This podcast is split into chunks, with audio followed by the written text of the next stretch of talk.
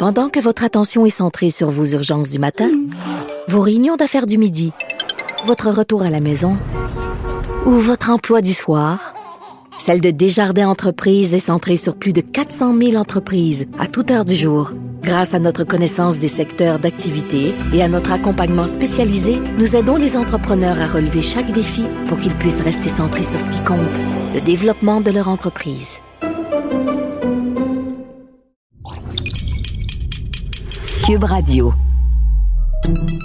Salut, c'est Charles Dran avec l'équipe dans 5 minutes. On s'intéresse aux sciences, à l'histoire et à l'actualité. Aujourd'hui, on parle de feux de forêt. Avant la flambée californienne, souvenez-vous, dans le monde pré-Covid, c'était l'Australie qui brûlait. Début 2020, les incendies ont détruit plus d'un cinquième des forêts du pays, conséquence d'une sécheresse qui a duré plusieurs années et qui serait liée au réchauffement climatique. Avec le recul, on observe que ces incendies dantesques auraient eu des impacts jusque dans la stratosphère. Voici les explications d'Élie Jeté. Dans une édition spéciale de la revue Nature Climate Change sortie en février dernier, des chercheurs australiens étaient déjà en train de faire la liste des impacts et des causes de ces feux de forêt hallucinants.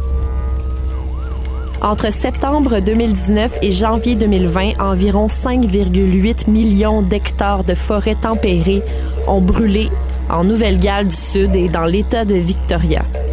C'est la saison d'incendie la plus dévastatrice jamais enregistrée. En moyenne, moins de 2 des forêts australiennes sont détruites chaque année par le feu.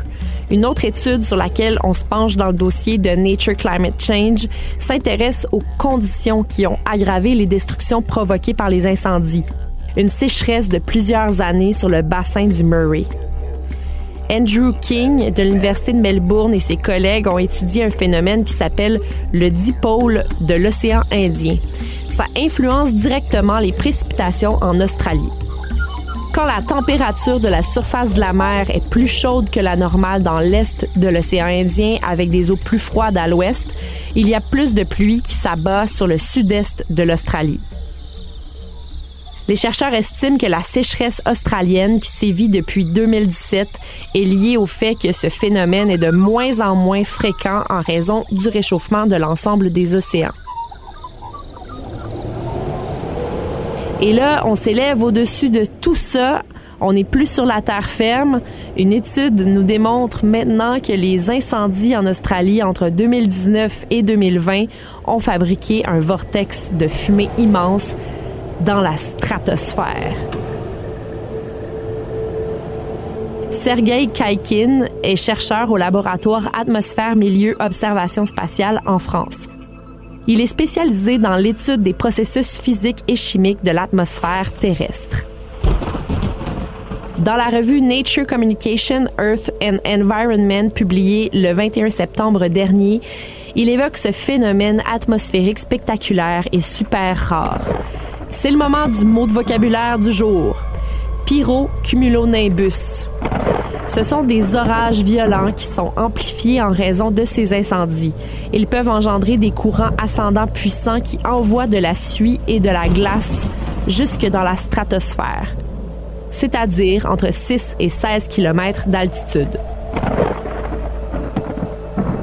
Comme il ne pleut pas ou pas assez, les particules de suie peuvent rester plusieurs mois dans la stratosphère. Elles montent de plusieurs centaines de mètres chaque jour en raison du réchauffement de l'air. Les pyrocumulonimbus étaient assez rares jusqu'en 2017. Cette année-là, nos propres feux de forêt au Canada ont provoqué des perturbations de la stratosphère. Nos pyrocumulonimbus ont eu des effets comparables à ceux d'éruptions volcaniques de niveau moyen mais en perdant 5,8 millions d'hectares de forêt dans le sud-est du pays, les feux australiens ont poussé le phénomène à un niveau extrême.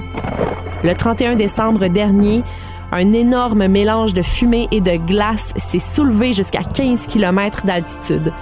On parle d'une gigantesque bulle de fumée compacte d'environ 1000 km de large et de 7 km de hauteur qui montait dans la stratosphère comme si de rien n'était. Le Centre européen pour les prévisions météorologiques à moyen terme a expliqué que les champs de vent avaient vraiment l'apparence d'un vortex. C'était un tourbillon d'air anticyclonique sous forme d'ellipse qui entourait la super grosse bulle de fumée. La bulle contenait de la fumée, évidemment, mais aussi de l'eau, du monoxyde de carbone et d'autres gaz de combustion.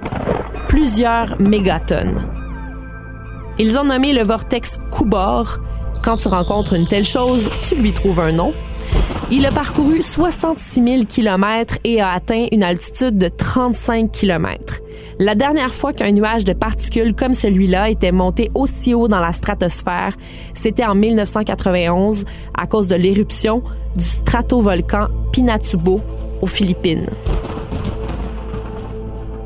Ouais, Kubar, du nom d'une légende aborigène, une fable écologique en fait qui raconte comment un orphelin délaissé par ses pères et privé d'eau finit par se transformer en koala qui aura le pouvoir de provoquer des sécheresses si on le laisse pas boire. Le bien nommé donc Vortex Kubar, K-O-O-B-O-R. Les images sont impressionnantes. Merci, Élie Jeté. C'était en cinq minutes.